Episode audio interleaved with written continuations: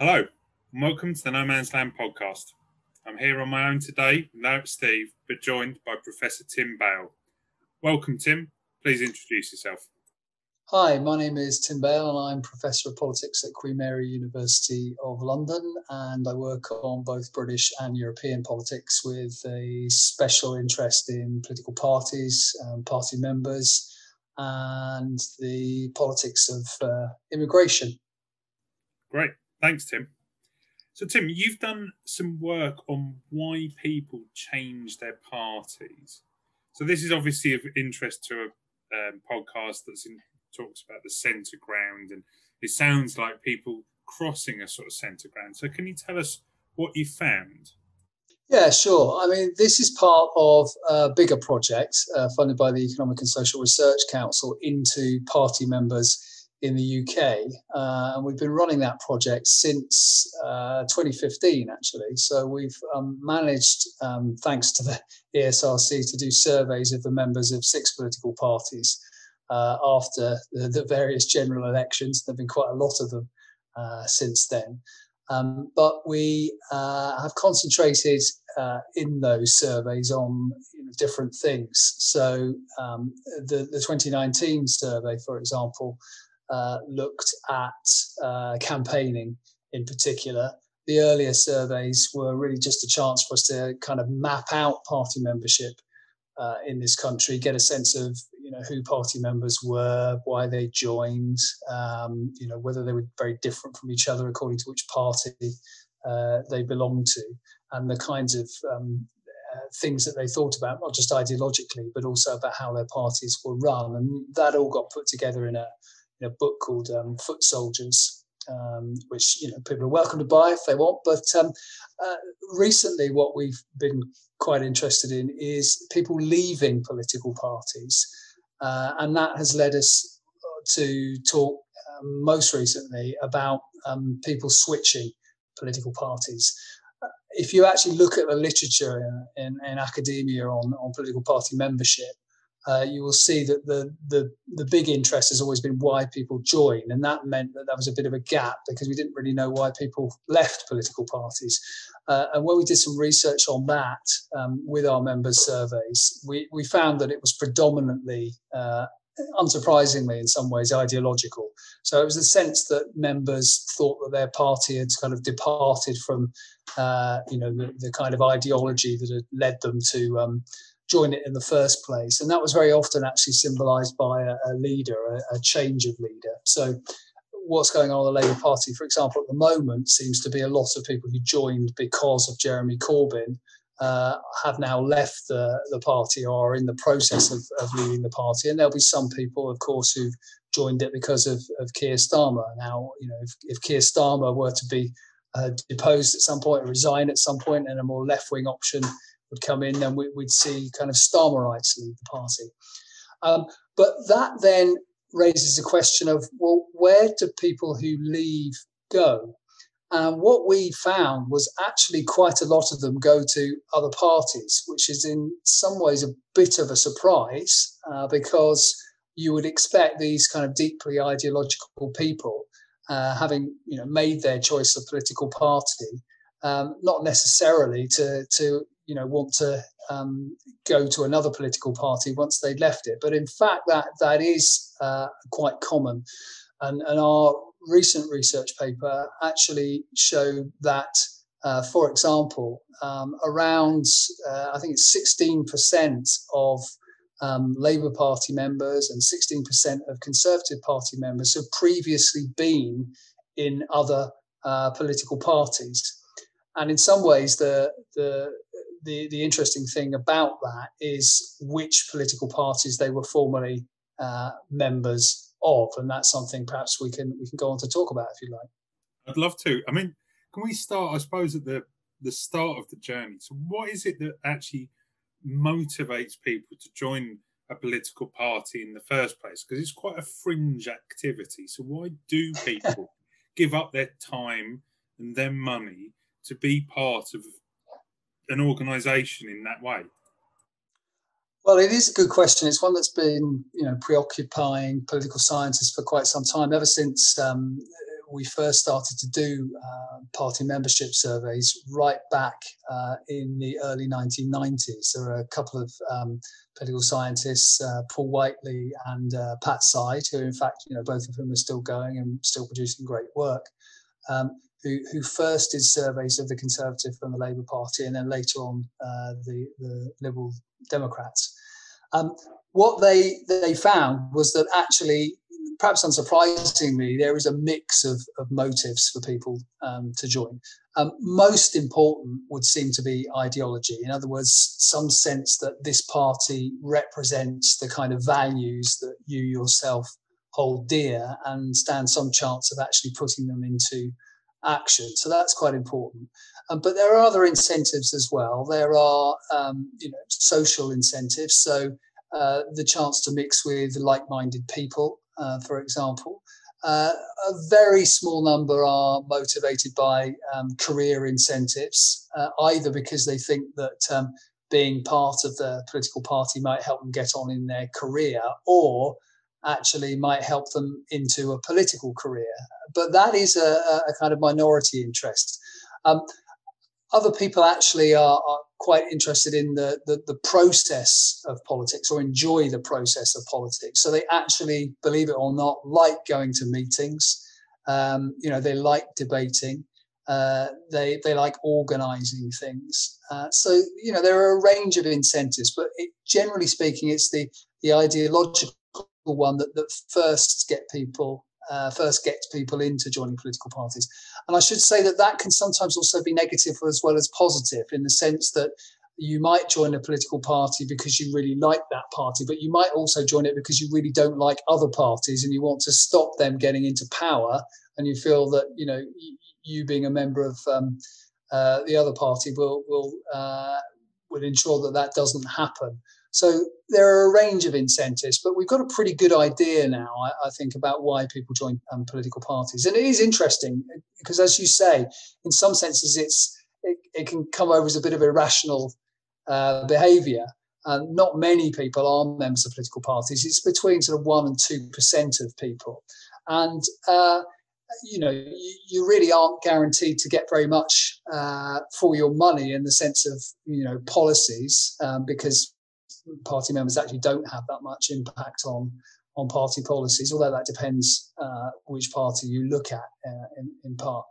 Um, so, you know, there, there has to be something motivating them. And as I say, it's a mix of ideological, of social, and, and, and process incentives, if you like. And then, so you said that people leave generally for ideological reasons.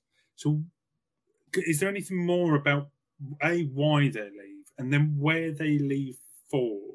So will you tend to see that a let's say a, an ex Labour Party member will bounce around on the the left, say between I don't know, mm. from the Lib Dems to the Greens to the the sort of socialist workers and the communist parties and the further left sort of socialist parties, and then the, the, the conservative UKIP uh, similar to that on the right. So, do they stay within that sort of left right group, or is it a bit more complicated? Well, no, that is a really really good question, and actually, your your intuition is is is broadly speaking right.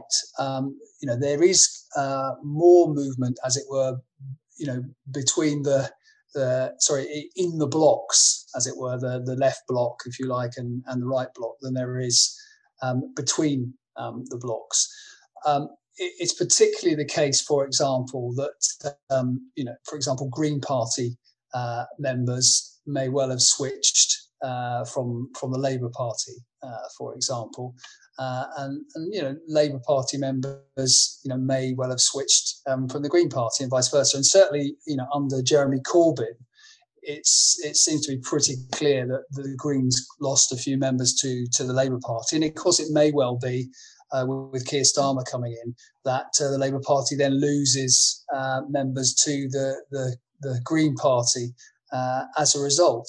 And there is also, if you look on the other side of, of politics, um, you know, a tendency uh, for um, Conservatives and, and, UKIP members to, to, to swap around. But having said that, it, it's really important to say that uh, actually, for example, if we take the Conservatives, if, if we take those um, members of the Conservative Party who, who have previously belonged to other parties, 29% of those um, who've switched into the Conservative Party come from UKIP, but actually 38% of them came from the Labour Party. And that's simply because the Labour Party's got so many more members that it's mathematically much more likely that a Conservative member who's previously been a um, member of a political party will, would have been a, a, Labour Party member rather than a UKIP uh, party member. And of course, you know, UKIP have been around um, for less time uh, as well. Um, so, so while it is true that you know there are these blocks, if you like, and and in some senses there's a similarity there with voters. You know, they don't necessarily cross between the blocks, although some of them do, and particularly in recent um, elections they have. Um, you know that it, it is the case that uh, you know, that uh, party members on the left often will will leave and go to other parties on the left. Party members on the right will um, do the same.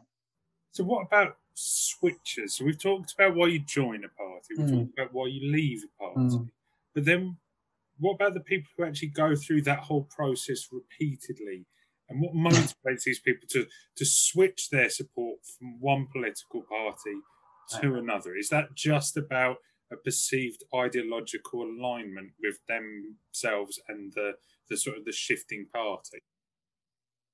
Yeah, I mean, broadly speaking, that that that's exactly what it is. It's that they they feel that the there is a mismatch between uh, their values and the party that they um, previously belonged to. They leave that political party, uh, and then, although we're not sure about the the time uh, that elapses, uh, they will then join another political party that they feel actually you know better uh, matches their their values. I think leaders are quite important in this. Leaders are certainly important in terms of um, both joining and leaving um, political parties. So it, it wouldn't come as any surprise uh, that, uh, for example, you know, and it's an example we've already talked about. If you were um, a Labour Party member uh, who, uh, uh, you know, like Jeremy Corbyn, um, but you know was very disappointed about Keir Starmer taking over. It will be no surprise if you then went to the Greens because actually, although of course now they're they're they're losing their leaders, they're they're all up for, for grabs. You know, you, you like the look of the, the, the Green Party leadership. Likewise, if you look on the right, for example, you can imagine if somebody had previously been a member of UKIP uh, for example, or the Brexit Party, you know, looking at Boris Johnson and his promise to get Brexit done, uh, you know, to uh, do something about the, the welfare state, um, you know, his F business attitude, that would be quite appealing to a lot of previous UKIP members. And it wouldn't be at all surprising if, um, you know, they had then um, considered uh, the Conservative Party as a result.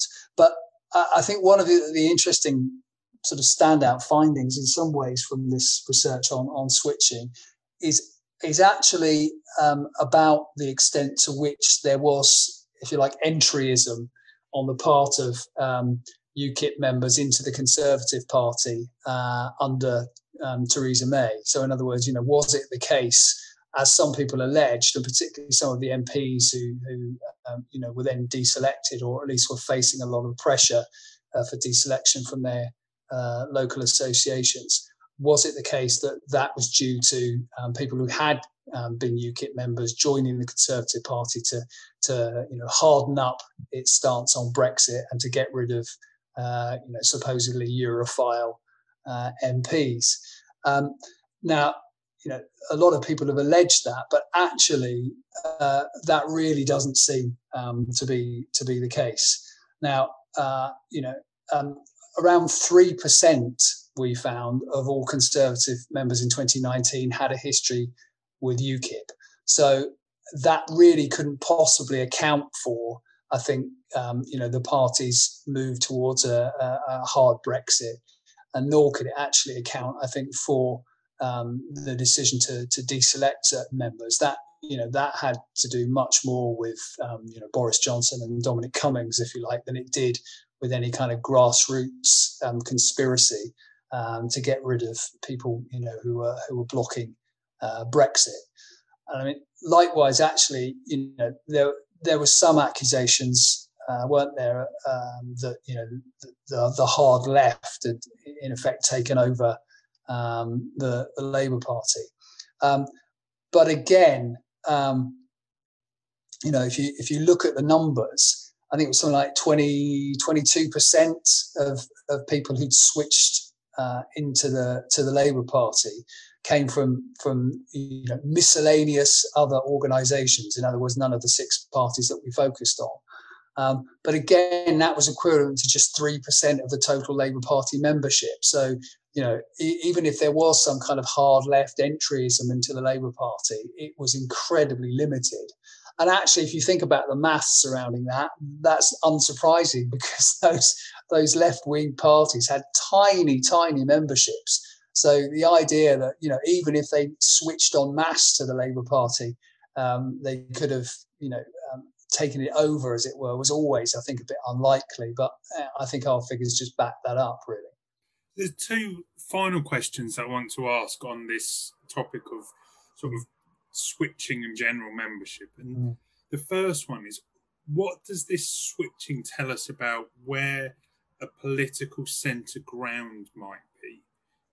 Right. Which to some extent implies that would be the centre ground over which these sort of switches would move, especially between the two main parties. Can you give us mm. any insights mm. into where a sort of centre ground might be on some of the big issues? Well, I mean, I think that's interesting. And some of the, some of the issues that's less clear because um, when you when you look at the contemporary Labour Party, it is really miles apart um, from the Conservative Party in terms of the views of its members. Um, the, the the contemporary Labour Party is um, way more socially liberal uh, in terms of its membership than the, the contemporary um, Conservative Party, which is, you know, generally speaking, pretty socially conservative and, and pretty, you know, as some political scientists would put it, authoritarian. So there's not a great deal of uh, common ground there uh, on those kind of, you know, I hate to use the term, but sort of culture war uh, issues, if you like. Where there is rather more common ground uh, is probably, believe it or not, uh, on um, you know economic issues. But even then, there isn't a great deal of common ground between the uh, between the, the, the members of those two big um, political parties. Um, in a way, you know, if there has been polarization in British politics, and you know, most people would argue that there has been, um, I guess party members are, in some senses, you know, at the sort of cutting edge of that polarization. You know, you you, you couldn't really uh, find two uh, you know, sets of, of people who who are um, less similar. You know, they really are chalk and cheese, the members of the Labour Party and, and the Conservative Party. Uh, and yet, and yet, as I say, you know, if you look at the the parties, um, uh, you know, switches, then you do find that um, you know uh, nearly a you know a, a fifth of, of both um, parties um, members have come from other parties, and that actually, as I say, in the case of the Conservatives, for example, um, you know, of the people who used to belong to other parties, 38% of them belong to the Labour Party. Now, of course, you know, that's over their, their lifetime. So it could have been uh, that, you know, those people were, you know, Blairites or, you know, they were um, followers of uh, the sort of Jim Callaghan um, you know, more moderate Labour Party, if you like, and they gradually switched into the Conservative Party. So, you know, the, the centre ground between them could be, in some senses, uh, his, historic uh, rather than contemporary. But certainly, I think in, in terms of party members, you know, if we're looking, um, you know, for some centre ground in, in British politics, I'm afraid we're unlikely to find it uh, among among the members of those two main um, political parties. Um, you know, there, there, are, of course, the, the, the Lib Dems, um, you know, and some people would say that actually the, the members of the Lib Dems, um, you know, represent in some ways that, that, that centre ground. Certainly, if you do surveys, as we've done, of, of political party members' views, then um, you know, the party members of the, of the Liberal Democrats really are in the centre, just as you imagine they would be. Uh, and, and just as you imagine, of course, that the, the Labour Party will be, you know, social liberal lefties and, and the Conservative party full of um, socially conservative, um, you know, uh, Thatcherites in, in some way. Not all of them are Thatcherites. So as I say, much as I might like to to find some centre grounds, um, when it comes to the the party's members, uh, I'm not so sure. Okay, so one last question on sort of party membership as a whole. What can we learn about the size of a membership mm. and success? Is a bigger party membership more or actually less representative of the wider public? Now, I'm thinking here about the Labour Party, which mm. has had mm. by far the largest membership in mm. the um, of any political party in the UK, mm. and yet is probably further than it has, but further from mainstream public opinion than it ever has mm. been. Certainly under Corbyn, mm. and so it's actually a, a big members base a hindrance to getting into office by properly representing the views of the people of the country? That is a really good question. It's actually is something that we've written about in, in other places. Uh, actually, um, it, it's certainly true to say that um, the Labour Party membership now uh, is is relatively representative of the the, the voters uh, who voted for the Labour Party in in 2019 in that you know quite a lot of them are uh, middle class, quite a lot of them are highly educated, uh, and quite a lot of them work in the, the public rather than the, the private sector.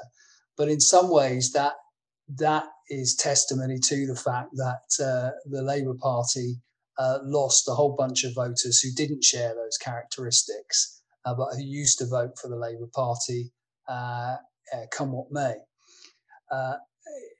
the Labour Party, in other words, um, is representative of, of those you know who currently vote for it, but it's not representative of those who've deserted the party and uh, who the Labour Party need to get back. Uh, so that that's a big problem. When you when you come to the Conservative Party, uh, the Conservative Party uh, membership is actually not very uh, reflective of the Conservative Party's uh, vote now because the Conservative Party's vote is actually pretty uh, heterogeneous in terms of you know quite a lot of working class people will vote um, Conservative, uh, quite a lot of uh, you know people from um, fairly ordinary backgrounds will, will do so now.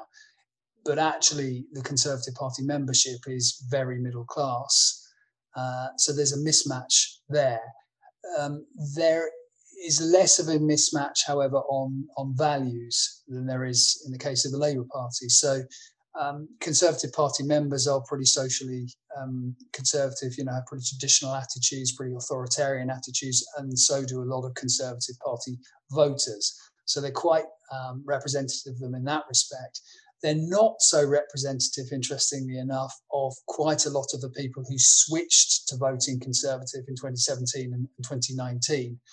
Uh, and that's because Conservative Party members are actually, um, you know, quite quite Thatcherite. Um, you know, they believe in a small state. They don't like redistribution. Uh, they don't like high taxation. They don't want too much money spent, apart from perhaps on the health service. Uh, if you look at their the voters who come over to the Conservatives since 2017 and 2019, um, they're much more in favour of state action. Uh, you know, they're, they're, they think that you know big business is a, a problem, for example, uh, and they think the state you know should should spend more on on public services. You know, and that in some way sums up the, the dilemma of the, of the modern Conservative Party, and that's why um, you know on the one hand, um, Boris Johnson uh, and his colleagues are so keen on kind of prosecuting this culture war because it will hopefully um, keep that electoral coalition um, together um, because they know it's going to be quite hard, um, given their MPs and given uh, their party members, to do the kind of um, big spending that perhaps some of their new voters uh, would would like. So, you know, on the question of representation, it, it's it's a little bit complex. Um, I think, though, you ask a, a, another really good question there, which is: Is it uh, actually beneficial to have a large membership? Uh, and uh, I, I, think, on balance, um, one would have to say um, it probably is um, because in very tight races uh, in elections, um, boots on the ground do make a difference. You know, there is quite a lot of evidence to suggest that local campaigning, um, you know, can make the difference between winning and losing a marginal seat, uh, for example. So having more people, uh, one would think w- would be an advantage. Although, of course, that can be offset um, by um, large amounts of money. Um, so if, if a party is prepared to, you know, pay people to deliver leaflets, uh, you know, even pay people to do, you know, phone banking can, uh, and that kind of thing, then then it can make up for that difference. But uh, you know, it, it's certainly the case that parties would prefer to have more um, rather than fewer uh, members. Uh, although, as you've hinted, there is of course a cost because if those uh, members, um, you know, cause problems for the leadership, if on the doorstep um, you know they don't sell the party uh, in a manner in which it needs to sell itself, uh, that can be uh, a problem as well. So, you know, it, it's certainly not the case that the decline in party membership over the decades has been because parties don't want members anymore. It's it's you know if there has been a decline and there has been a decline at least until recently, it's because people haven't really wanted to join political parties as as much as they used to. So on balance, I'd say uh, you know, yeah, more members is a good thing. Um, you know, it can give you, uh, you know, a financial advantage because you know they still pay subscriptions. Uh, it can give you, you know, a sense of kind of legitimacy if you've got lots of members. They can help you uh, at elections. They can be sort of ambassadors in the community between uh, elections. Uh, so on, on balance, yeah, I think parties still think that, that members are a good thing, and they still want to to recruit them. So let's move on to the Conservative Party then. Mm. Now, you've written that you have concerns that the current Conservative Party is a threat to democracy. Mm. That's quite a big claim. So, can you expand on that? Yeah, I mean, I think um, you know I would point to what's happened to the Republican Party uh, in the United States as a you know a sort of dire warning, really, to people about what can happen uh, when you uh, invest as a, uh, a politician uh, in a leader uh, who is prepared, um, you know, to, to bend and even break the rules, or at least in this country anyway, because we don't have a codified constitution. Um, the the conventions that we are used to having govern politics.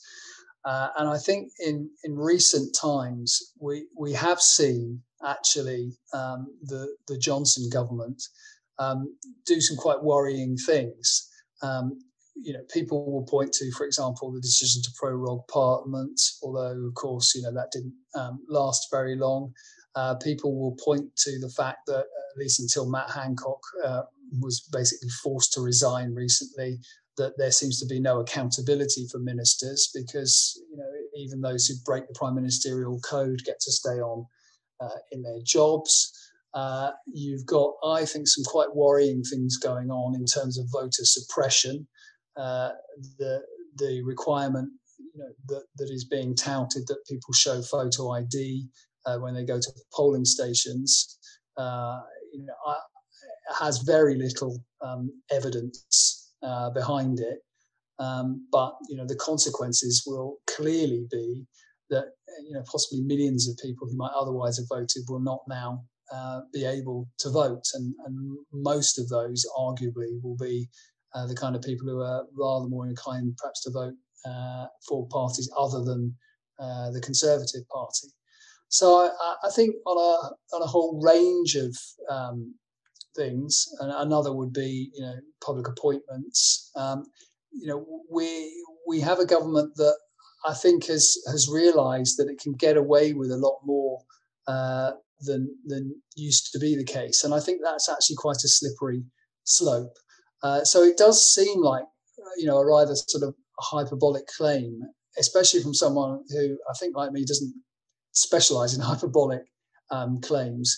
But you know, it, there are some worrying things I think going on, uh, and they're particularly in some ways worrying when you know we operate with an uncodified constitution when everything depends on convention, when everything depends on um, you know, sort of rules of the game that are kind of mutually recognised between the political parties.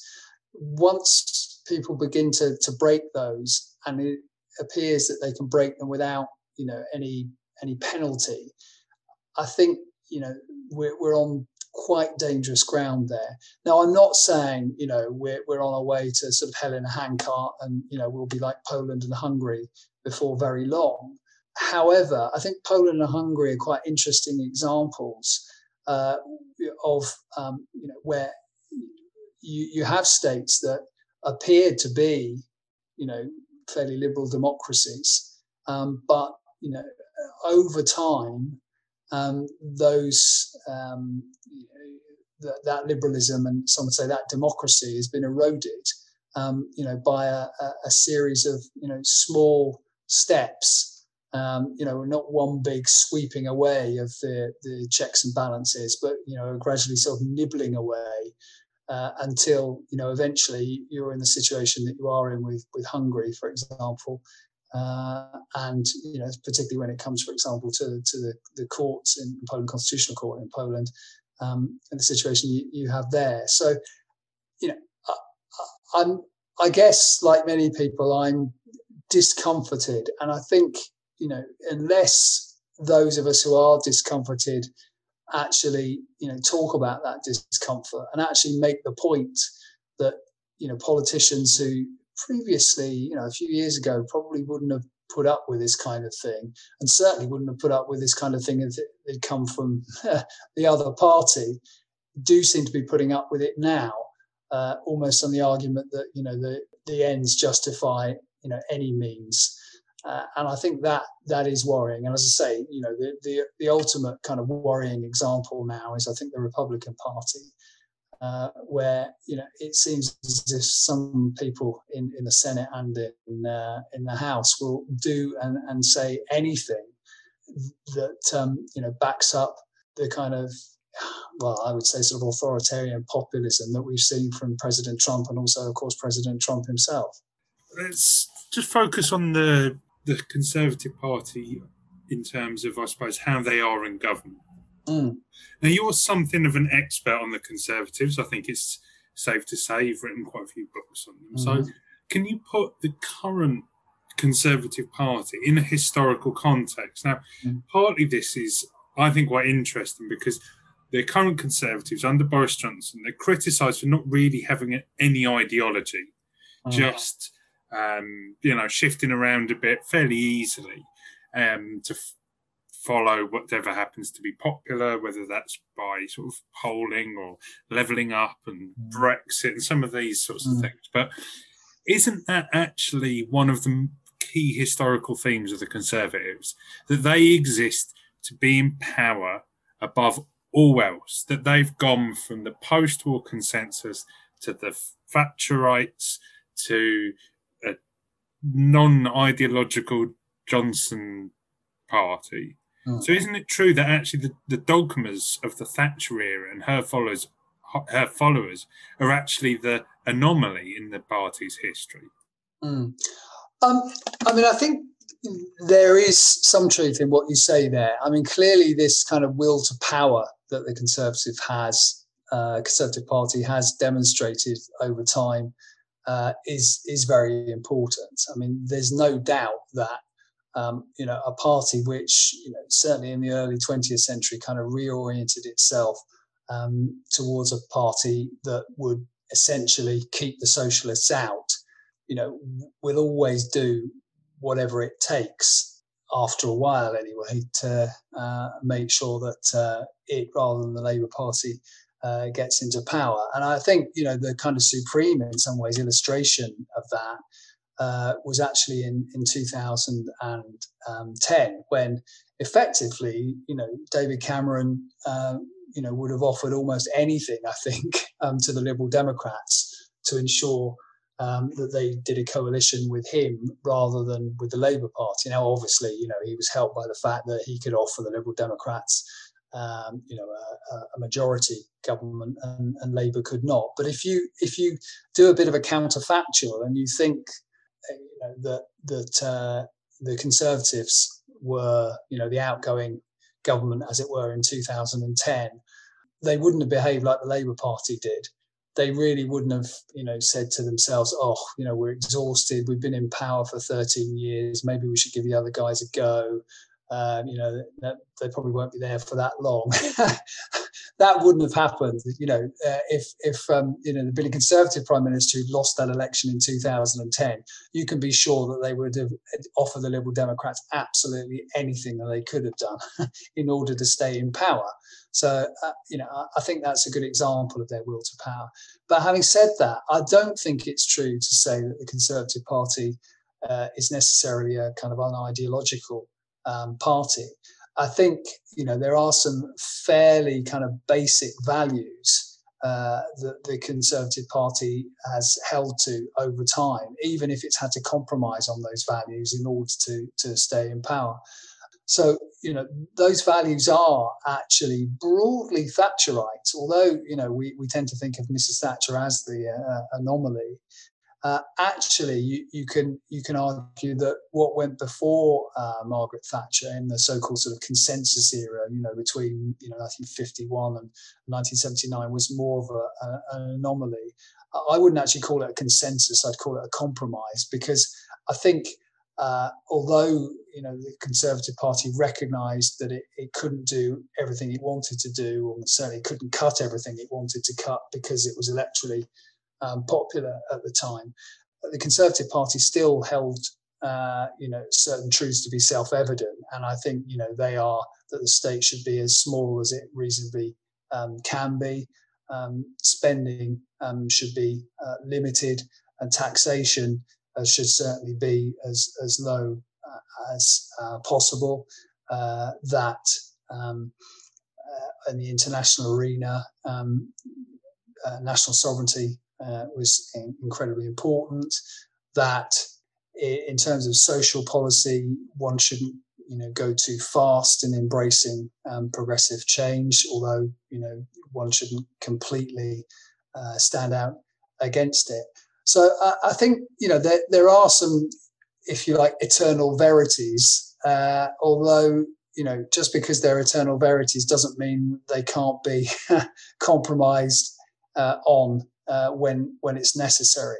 And I think what you see in in the Johnson government is in some ways, um, you know, that that compromise um, being um, played out, but it's also uh, not just a compromise but a tension.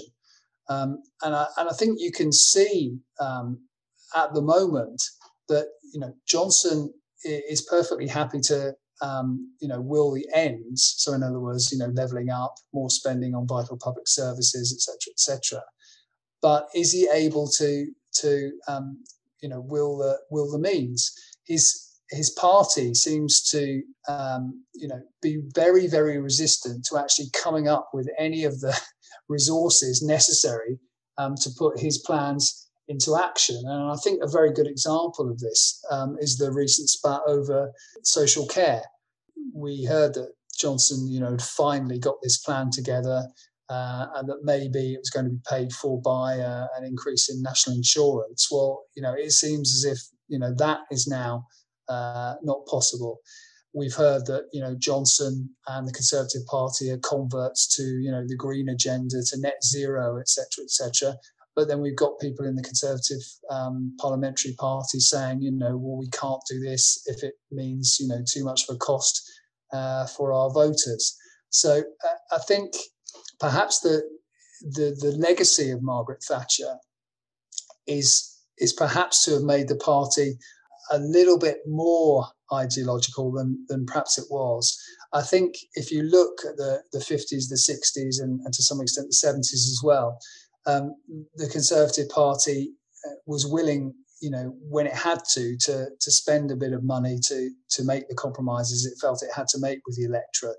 Now, I think rhetorically, it's still prepared to make those compromises with the electorate, but I'm not sure if it will actually, to use a, a, a you know, a bit of a, a, common phrase, it's not going to pony up, and, and, that's going to be a problem, I think, because I, I think some Conservative MPs um, think it will be enough, um, you know, not to come up with the, the, the goods as long as they can keep banging on about crime or immigration or, you know, statues or, or whatever.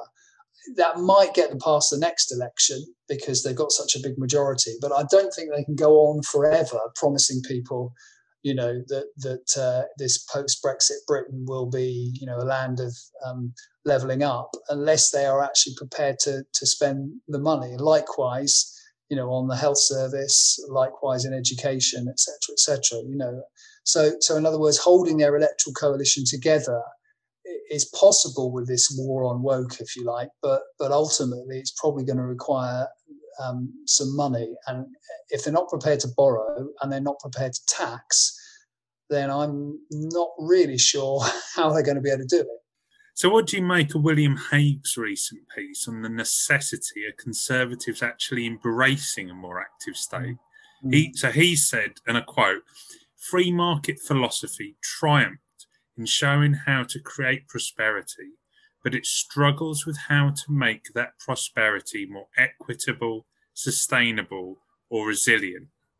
And therefore, he raises the threat of a new UKIP to the party's right, a libertarian, low tax, small state insurgency on the party's right. So, what do you think about that sort of tension that he's talked about? Well, I actually think that William Hague um, was a terrible leader of the Conservative Party, but he's actually, I think, someone who, who does get it now, you know, in, in terms of how the party has got to change. And, and as he says, you know, it may have to embrace some state action that, you know, previously uh, it, it wouldn't have contemplated, particularly on the environment, but particularly in terms of public services and, and also increasing opportunity. So I think he gets it, but I think a lot of Conservative MPs, and, and we've already seen some columnists, you know, Fraser, Nelson, for example, um, Rob um, Colvile, uh, who I'm a big fan of, I should say, but uh, you know, I, I, don't think you know they really buy the idea that um, the the Conservative Party should be, you know, moving in in that direction. I mean, as as for you know the the possibility of a, a sort of UKIP, uh, I think that's quite unlikely. Actually, uh, I think what happened with Change UK really does mean that that um, you know most people you know wanting to to get into government uh, in in this country aren't likely to be doing it via a new political party, to be honest. And also, you know, from from what we know about the electorate, actually, you know, the the the number of voters who, if you like, are in that that quadrant. So you know they're they're kind of liberal on the economy, and, and perhaps socially liberal as well, or maybe they're you know maybe they're authoritarian. But let's say those two quadrants. There aren't really very many neoliberal voters. there are quite a lot of neoliberal conservative MPs and a fair few uh, neoliberal um, conservative columnists and and, a, and you know a smattering of neoliberal and conservative party members, but there aren't that many voters uh, in the market for that kind of um, policy. So uh, I can't really see that happening. I think there's more of a danger um, that the Conservative Party will kind of talk a good game uh, in terms of levelling up, in terms of you know providing quality public services, in, in, in, terms of improving opportunity, and you know even building some of these infrastructure projects. But you know, it, unless they can they can walk the talk eventually, I think they're going to run into problems. And I think I think William Hague is is quite right. Um, you know, to try and um, encourage you know the, the MPs uh, in in the party to to to contemplate actually taking this kind of stuff seriously rather than simply paying lip service to it. Uh, because I, I, think, you know, in the end, you know, there will be a mismatch uh, unless they do listen to him between, you know, what they're offering rhetorically uh, and what they're actually doing for real. So we've talked quite a lot about the sort of potential problems coming down with the road with the Conservative Party, which I suppose to me it seems like as much as the Conservatives might be having or facing potential problems in the future, those problems are only really as severe as the opposition. Mm. And given that the Labour Party and the Conservative Party could not be more different in their history of successes at winning general elections, I do think it's worth just bringing this to a close by talking about the current opposition party, and especially as it gives us a chance to talk a little bit more about some work that you've done, in this case, a project on party members. You've mm. written in depth about the membership of the Labour Party under mm. Corbyn and since. So, can you tell us about the Labour Party? Who makes up the membership? You talked about a little bit in terms of sort of social background, but how does the party as well appeal both to the current membership and beyond the current membership? Well, the, the thing you have to um, appreciate about the Labour Party is that um, its members are very middle class, not much less middle class actually than um, Conservative Party members. They're incredibly well educated. You know, the, the majority of them are, are, graduates. They're not actually as young as some people um, think they are. Um, Jeremy Corbyn was particularly adept at, um, you know, always being photographed with lots of keen young things around him. You know, st- um, you know, striding down the promenade at Brighton conference, etc., etc. But actually, they're pretty middle-aged as well, and they're also, it has to be said, pretty white.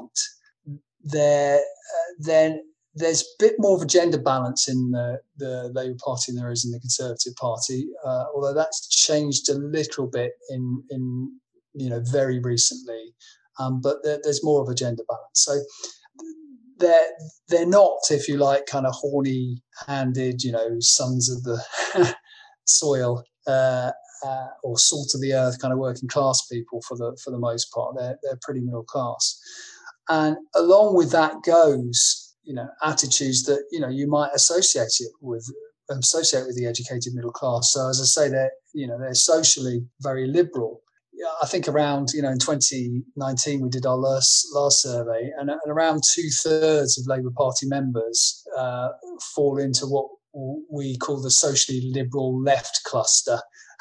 so in other words, you know the, the, the majority of them are you know very left wing and very socially liberal. In fact, they're probably even more socially liberal than they are uh, they are left wing.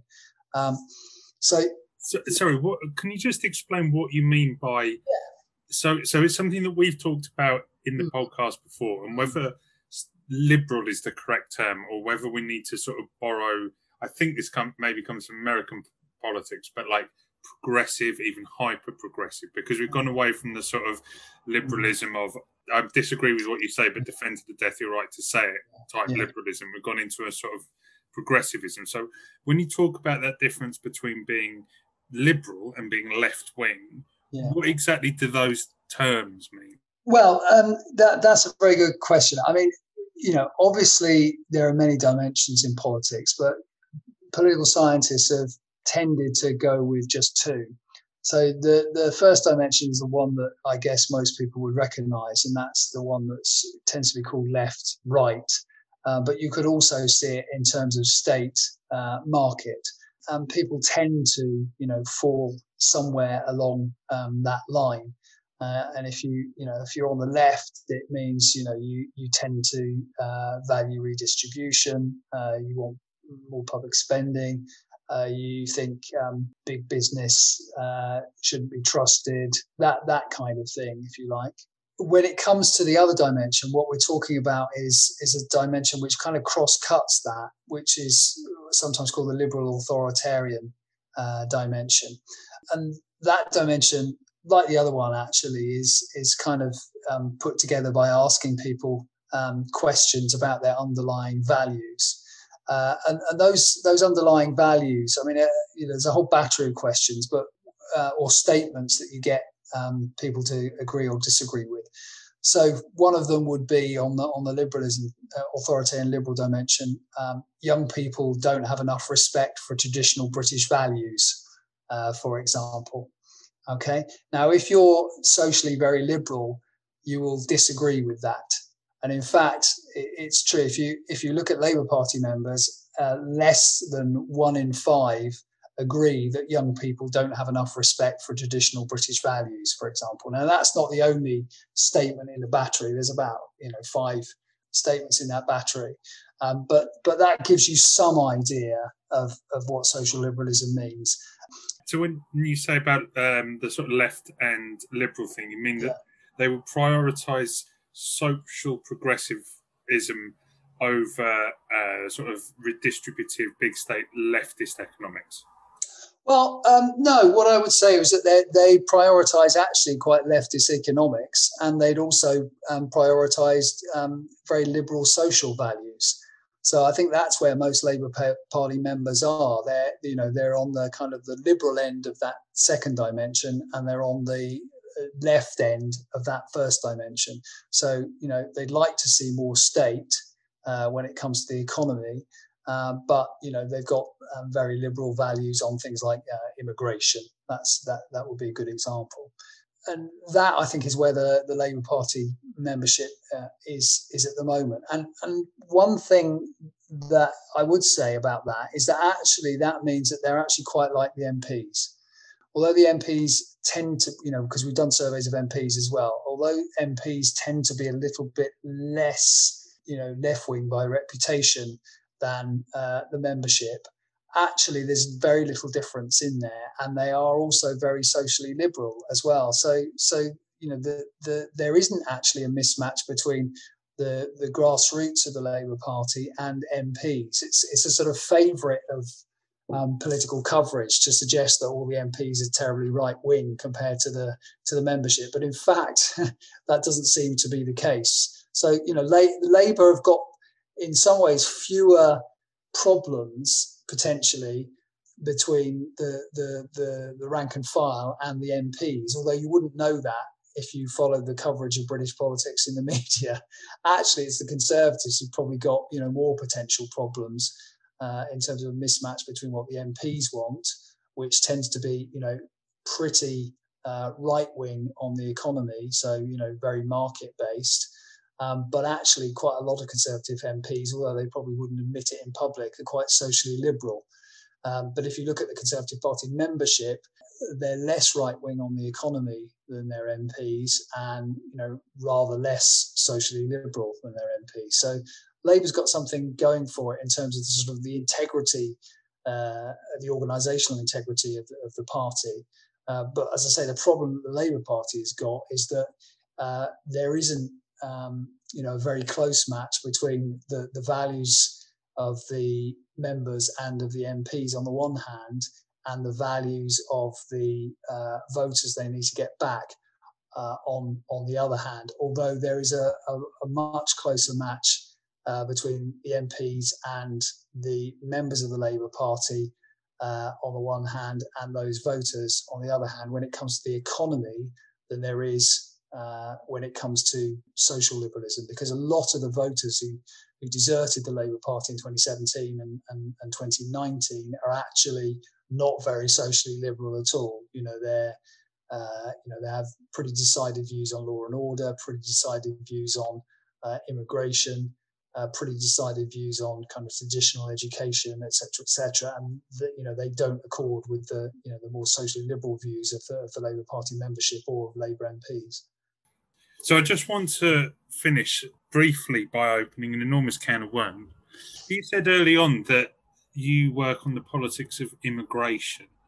So can you just give us a, a slight flavour of where the politics of immigration is and where any kind of centre ground might be? Well, one of the most interesting um, things about people's views on immigration over the last few years, and again, you wouldn't in some ways know this um, from from some of the coverage in the media of British politics, but you would know if you you know uh, you talk to political scientists like uh, Maria Sobolewska uh, and Rob Ford, is that actually people have got rather more accepting and tolerant uh, and and liberal when it comes to immigration in this country uh, over the last few years. Now, you know, to some extent, that might have something to do with Brexit and the feeling that you know it's now under control. But actually, um, Maria and, and, Rob's work shows that people were becoming more liberal even before then. Um, and in fact, one could argue, given the importance of uh, immigration to the Brexit uh, result in the referendum in 2016, that um, at least for Leavers, it was it was fortunate that it was held then rather than uh, a little bit later, uh, because you know people might not have been quite so exercised as they were back in, in 2016 by immigration, particularly, of course, because uh, their attitudes to immigration weren't simply a result of sort of underlying values, but were the result of you know the migration crisis in Europe appearing on you know our screens um, from 2015 uh, onwards and, and making people very very worried about it. So so what we know about immigration um, and, and voters' attitudes to immigration is that you know yes there are some underlying uh, values uh, that, that determine those attitudes, um, but they're becoming more liberal as voters uh, who have less liberal attitudes uh, disappear from the electorate, to put it politely, um, and uh, younger people begin to replace them. Younger people with you know rather more kind of liberal attitudes. Although you can you can overdo that. I mean, you know, broadly speaking, people in this country are still you know pretty. Uh, I guess authoritarian on some of their attitudes in, in immigration. I don't want to give the idea that you know everyone is suddenly saying, you know, yeah, let them all come, it's no problem at all. That isn't the case, but it's still the case that they are becoming rather more liberal than they used to be. So those underlying values are important, but also people's attitudes to immigration are actually quite dependent on what's going on at the time. And it's hardly surprising, really, that, that people were so exercised by immigration in, in 2016, given you know the number of um, people who had come to live and work in this country from EU countries um, from 2004 uh, onwards. I mean, millions of people, and that's a big change for a lot of people, and, and it made some people feel quite uncomfortable uh, with change. So there is a relationship, if you like, between numbers and, and people's attitudes and, and um, concerns about immigration and particularly when you look at places that you know hadn't previously experienced very much immigration. So it's very often the kind of rate of change uh, that makes a difference.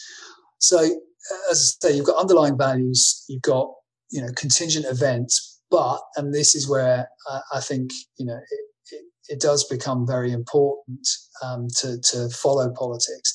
What politicians uh, and to some extent the media um, talk about when they talk about immigration does actually matter as well. So, so people's views about immigration are to some extent um, cued, influenced, primed uh, by politicians uh, and the, the, media. You know that that is, is such an important part of politics uh, nowadays. So if if uh, you know politicians um, focus on it, then you know you will find that uh, people begin to focus on it more. If the media focuses on it, you'll find that um, you know that people will begin to focus on it more. And I'm not saying that you know it's all down to you know the, the Daily Mail or the, the Express or the Sun or whatever, but you know you can't discount that. Uh, and I'm not saying that it's all down to you know Priti Patel banging on about people crossing you know the channel in boats, but you can't discount um, you know the the influence of of what she says, you know, even what Nigel Farage, etc., uh, say as well. That that makes a difference. So you know, political entrepreneurship on immigration is quite important. Brilliant. Well, look, thank you so much for your time, Tim. That's been honestly really fascinating. Covered a lot of topics there and in a lot of depth. So that's very good of you. Thank you very much for giving us the time. Okay. Well, thanks very much, Martin. It's great to talk to you. And thank you very much for listening. This has been the No Man's Land podcast, and goodbye.